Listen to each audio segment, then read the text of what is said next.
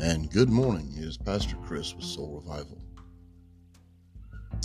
We're at week 10 and day 3 in our Discipleship 2021.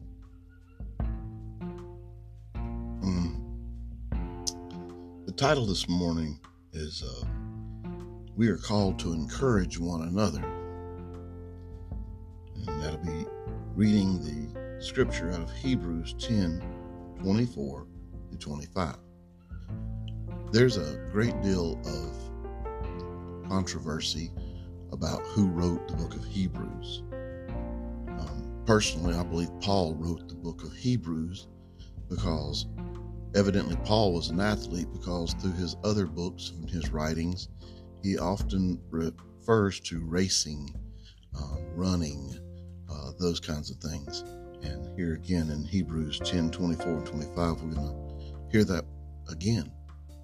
But first, let's go to the Lord in prayer. Dear Heavenly Father, Lord, thank you for this day. Lord, forgive me if I was hesitant about getting up this morning to do this podcast. Uh, I appreciate the privilege and honor and the platform that you've given me.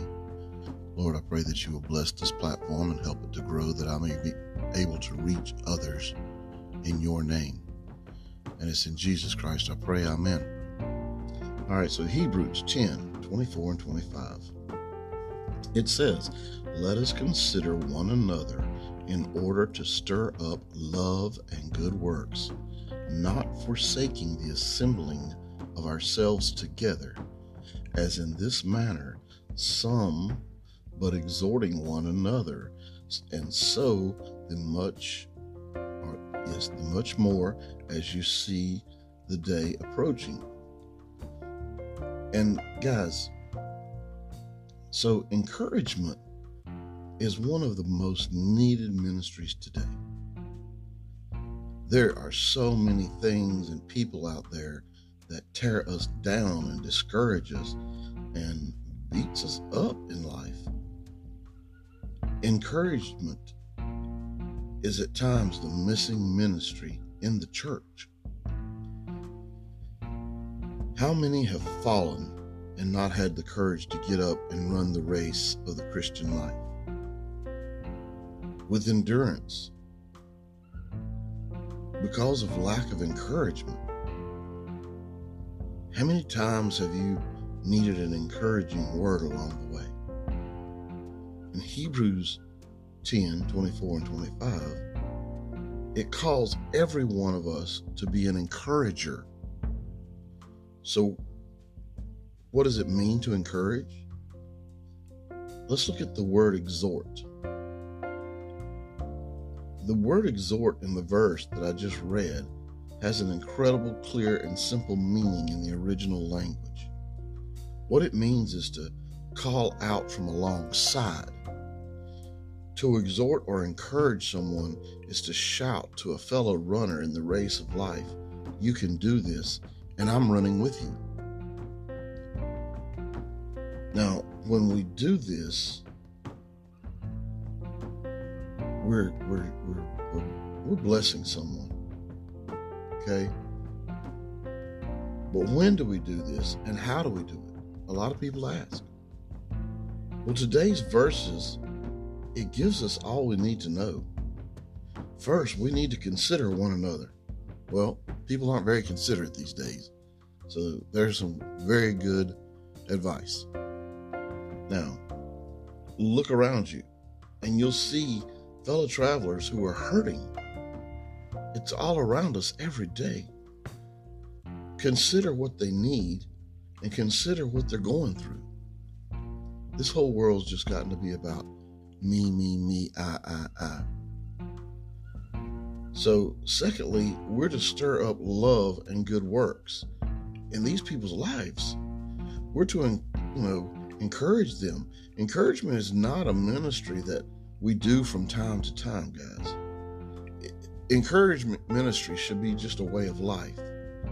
It affects how we look at life and who we look at when we run. And third, we must stay connected with one another, not forsaking the assembly of ourselves together. The church gathering should be the most encouraging time of our week, where we gather with others who love us, who run the race with us, and believe that God has an incredible plan for us. So, who are you encouraging today? Why are you thinking of and how will you urge them forward? Think about it. Guys, there's just so much more I could develop on this. I mean, we could go into Ephesians 4:29, let no corrupt words come out of your mouth, only those that are for edifying and lifting somebody up. We could talk about the selfish world we live in and how everybody's so worried about themselves they don't have time to encourage other people or don't want to encourage other people. Guys, this, there's a lot of meat and potatoes here to think about. We have to really focus on our actions. And this, you know, do not forsake the assembly. As a pastor, I get frustrated. You know, I set up classes and people don't come. And it's a lot of work to set these classes up and find teachers for classes and buy books for classes and things. And I just don't want my sheep to be malnourished. You know, I don't know that you're getting up every morning and reading your Bible or if you're just blowing it off. I don't know that the only time you're getting fed is when you come on Friday nights to our service.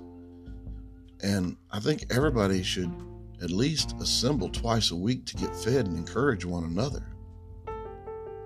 Not to mention going out and, and doing some of God's work.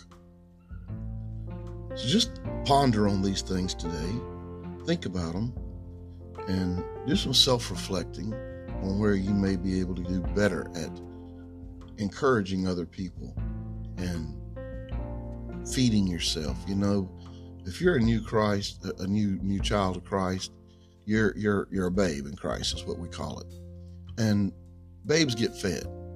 But if you've been doing this for a while and you're an adult in Christ, adults feed themselves. And so I need you to come on in, assemble with us, go out the street with us, help us. So I'm gonna get on out of here. Let's let's let's pray this morning. Dear Lord, your Holy Spirit is in my constant encouragement. And Lord, I thank you for never leaving or forsaking me. And I want to be the same kind of encouragement to others that you are to me. Lord, help me look beyond myself and see others in this race. Help me have your insight and your wisdom, Lord. The wisdom as to how to encourage them, and let my words be words of ministry and help. And Lord, it's in Jesus Christ's name I pray. Amen. All right, guys. Go out and fight the enemy today. Put on your full body armor of God. Go out and make it a great day. Let nobody steal your joy. And remember, God loves you. I love you. And there ain't nothing you can do about that. Peace out.